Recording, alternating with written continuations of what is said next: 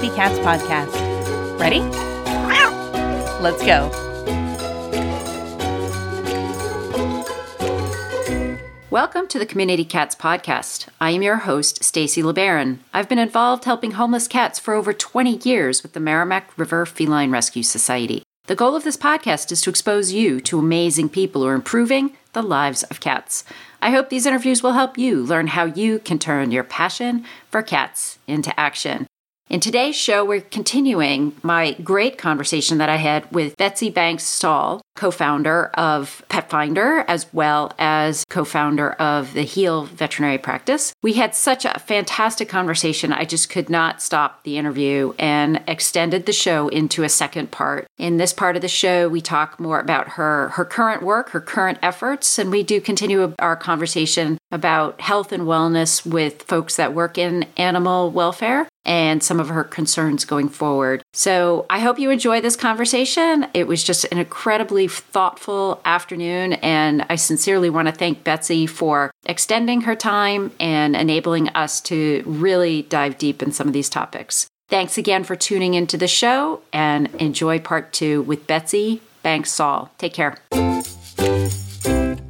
I would like to find out more about your new initiative, or maybe it's not so new, but it's newer than Petfinder, which is Heal. Um, and it's a house call veterinary franchise. You want to share a little bit with us today? Sure.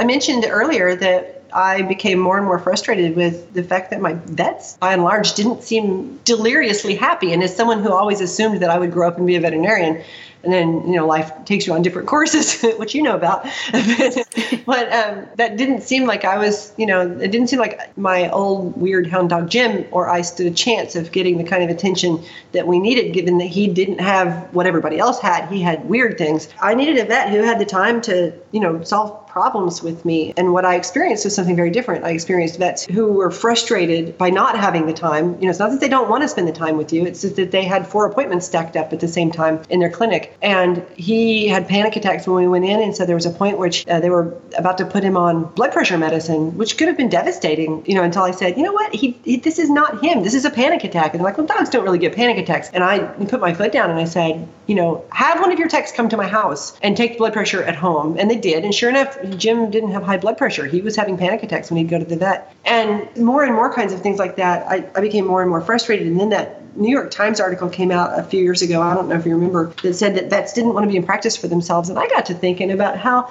hard it is to be creative when you're stressed. You know, if you're stressed out and if you're overworked, if you're working, you know, long shifts back to back like they are in the ER hospitals, if you only had one weekend day off in the last month, which is what we hear from a lot of vets we work with, and if you don't know how you're going to pay off your debt, because vet school is so expensive, how can we expect those folks to bring their best creative self to problem solving? And, you know, you need open mind space. You know, there is a certain amount of openness you have to be to be a great problem solver, I believe. So I started thinking about like how could we change the trajectory of veterinary medicine in the United States when it seems destined to follow human dentistry and human medicine. Uh, you know, it's on all the same tracks to cure its problems all the same ways that they have in people services, and we are not so happy with the people services.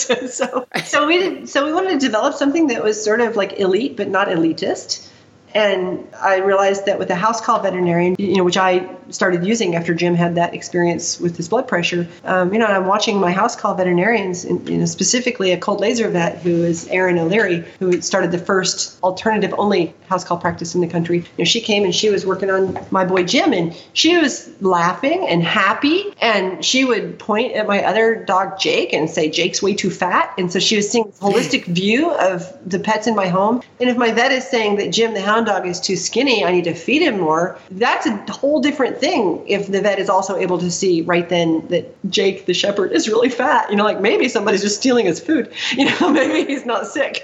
you know, or right. vice versa, right? Like if everybody's healthy but one dog looks, there's something that can happen in the home that can't happen in the clinic. And I think that part of that being the happy, happy, happy vet who's cross-legged on my floor for 40 minutes or 45 minutes, being able to, you know, really think about my pet and my lifestyle with my pet. I just became more and more convinced that we were sitting on a secret that, frankly, James Herriot knew a long time ago, right? When we all read All right. Great and Small and Bright and Beautiful and all those books. And, and we had, the house called Vet had become sort of the stepchild of veterinary medicine. And I'm think, looking at it thinking, you know, if we bring in some of the hottest new technology that's going to be available, like swabs that can be connected to a monitor that can tell your vet through your house home Wi-Fi or your litter box connected to your vet, letting your vet know that they need to call in a prescription for or whatever. You know, those kinds of technologies leveraged with a house call vet could be the best of all worlds and might actually change the way veterinarians can think about their practices and change the way pet parents can expect veterinary medicine to happen. Um, and I think that that's in keeping with cat friendly practices that Jane Brunt at the Catalyst Council has been working on for years. And, you know, it's just more of the same, I think, for cats. Heal House Call Veterinarian was born. I want to, you know, have everything be driven by the fact that if your vet, if your vet isn't happy, how can they deliver the best medicine? And so we have things kind of roll downhill from that, sort of the way we built Petfinder. And it's been a lot of fun. We started a while back, baited some things, we've learned some things, dismantled them and changed them up. And it's a franchise for veterinarians specifically because I think practice ownership is something that I don't want to die. I think that the veterinarian who wants to own her own practice has a special kind of personality, and that's a personality that I think is consistent with a certain kind of problem solving. So I don't want to have all veterinarians be either academic or corporate veterinarians. I think that we need full range. So we've created a system that allows them to focus on the art of medicine while we focus on all the business stuff. And, and that's another thing I'll, I'll say, you know, you have talked a lot about the different kinds of medicine that there are. And over time, the sorts of practice management skills that have been becoming more and more common in veterinary practices have had an overabundance of, you know, and, and a trend towards data driven medicine, which is a good thing generally because of some of the industry influence. It's led to a bit of a decline in the ability for a veterinarian to really practice individualized medicine. So data driven is good as long as it doesn't overwhelm the veterinarian's ability to see the patient. And that, I think, is one of the core things that we're trying to address. And so our veterinarians you know, there's a lot of yicky stuff about running a veterinary practice. Um, the least of which is the, the actual icky things, like right, the business things and the social media. And I don't want a vet who's great at social media. I want a vet who's great at diagnostics. And right. and the most important thing about your veterinary relationship is for your veterinarian to get their hands on your pet. The longer they can do that, the better. And our experience in the clinic, oftentimes, not because the veterinarian doesn't want to have hands on the clinic, but just because they're trying to pay their overhead, which has gotten really expensive. You know, we want all these bells and whistles and MRI machines, but you got to pay for those things. And so the answer to that has been less and less time with the veterinarian and the pet. And I think that that's fine in certain circumstances. There's the trend towards specialization, but we can ballast that trend on the other side for a lot healthier pet by getting pets treated in the home as much as possible. So that's my thing, and I'm super excited about it. We have now uh, about five franchisees, five veterinarians who are brave, braver than brave.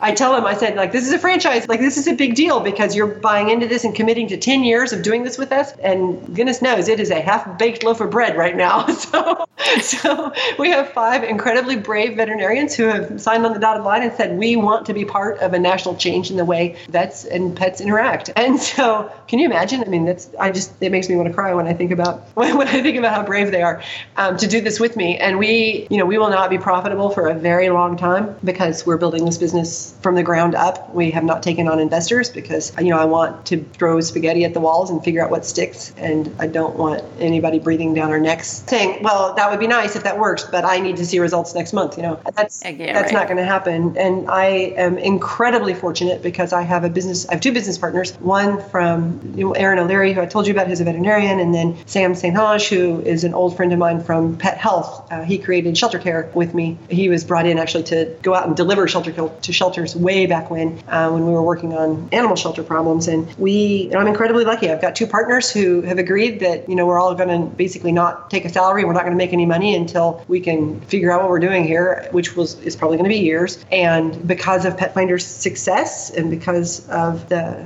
just incredible goodwill of the partners that I've gone to and said, hey, I want to do this big thing and it's going to be a really big deal and I want you to provide this for us and I'm not going to pay you anything. like, but it's important. It's really important. I promise. Um, we've just been really, really lucky, and you know, I'm getting to do this next thing, which I think could be as important as Petfinder, um, but in the veterinary field. So I, I agree with you. I think that there is something that needs to shift with regards to our veterinary care practices in our communities. There's definitely a disconnect in there somewhere. You know, I don't think that the high volume spay neuter clinics are covering it. I don't think that the private veterinary practices are covering it. I feel like there is something missing. I don't know what that something is. You seem to have a better grasp of it than I do at this point in time, but I just still feel like something is missing out there. Yeah, well, I think that we're, you know, there are always probably a lot of things missing, but one of the things we're trying to address is that, you know, progress for the sake of progress, while it's better than no progress at all, needs to have checks and balances. And sometimes we need to go back to old, old ideas, right? And that's kind of what HEAL is, is saying, let's take the best of technology. Let's recognize that from a diagnostic standpoint, the idea that the veterinarian is going to be able to diagnose cancer better than a computer is just gone, right? Like we know, right. we know that technology is going to do a better job at a lot of these things. And so what's really important. Let's get hands back on the pet. If there are any folks interested, any veterinarian or veterinary students out there that are interested in finding out more about HEAL, is there a website that they could go to? Yeah, they can go to healhousecall.com or they can email me at betsy at healhousecall.com. And I, I will say that if you know somebody that is not happy in the veterinary field and they're really cool people, because, you know, obviously I just want to work with really cool people. but,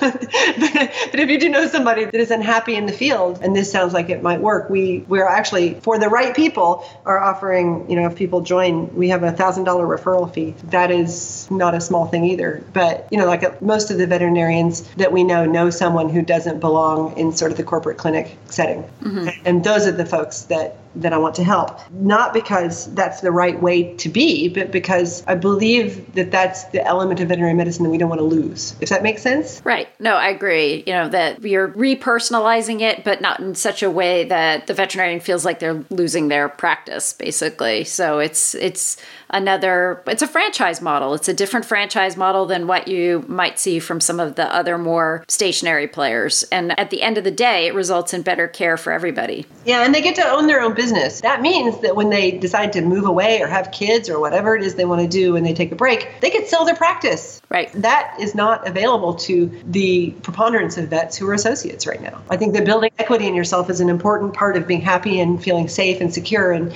again, those are the things we need in order to be creative. Before we close out, Betsy, is there anything else you'd like to share with our listeners today? Oh my gosh. today. so, well, I guess I'll just add that my world is companion animals and owned animals, and I think that the areas where you know if we really want to be brave and make an impact, probably what we'd be thinking about are the things that many of your listeners think about, like community cats or you know my special love, um, farm animals and agriculture. Because Nick Gilman, a friend of mine, longtime animal welfarian, he you know chastises people and says, How dare you call, call yourself animal welfare if you aren't addressing farm animal issues and large scale agriculture? And I think that, you know, there's something to that. You know, how dare you call yourself a, a cat lover if you aren't aware of what's going on with some of the cat communities? And I think that obviously that's harsh. You know, like we all just are trying to do our part, right? like, mm-hmm. but, but what keeps me what keeps me up at night or, or you know those times in the middle of the night when your brain is looking for something to worry about or something to feel inadequate about um, certainly an awareness i've spent the better part of my career and, and continue to spend the better part of my career doing things that I think are really valuable and things certainly that are very high impact. But really, really, where the difference needs to be made, I feel like we do need to be paying more attention to whether or not we're eating meat or doing any kind of sustainable, ethical agriculture, you know, whether or not we're protecting the ecosystems in which animals need to thrive, you know, or providing ecosystems for them to thrive in. Those are the things. And I think the cat stuff, the community cat stuff, the feral cat issues are amongst that. You know, they've just been ignored for too long. And even now, you know, at HSUS and ASPCA and Maddie's, you know, there's a lot of interest in cats than ever. And so finally, those of us that have been saying the community cats need more attention are, I think, can be gratified by the movement that has taken place and the work that you're doing. But gosh, you know, we're scratching the surface, right? Right. A lot that still needs to be done. Change is happening, it's happening quickly. But for, for those of us that like to have things done yesterday, it's always never fast enough. So, uh, Yeah. Or, or maybe for those of us that can never do enough, right?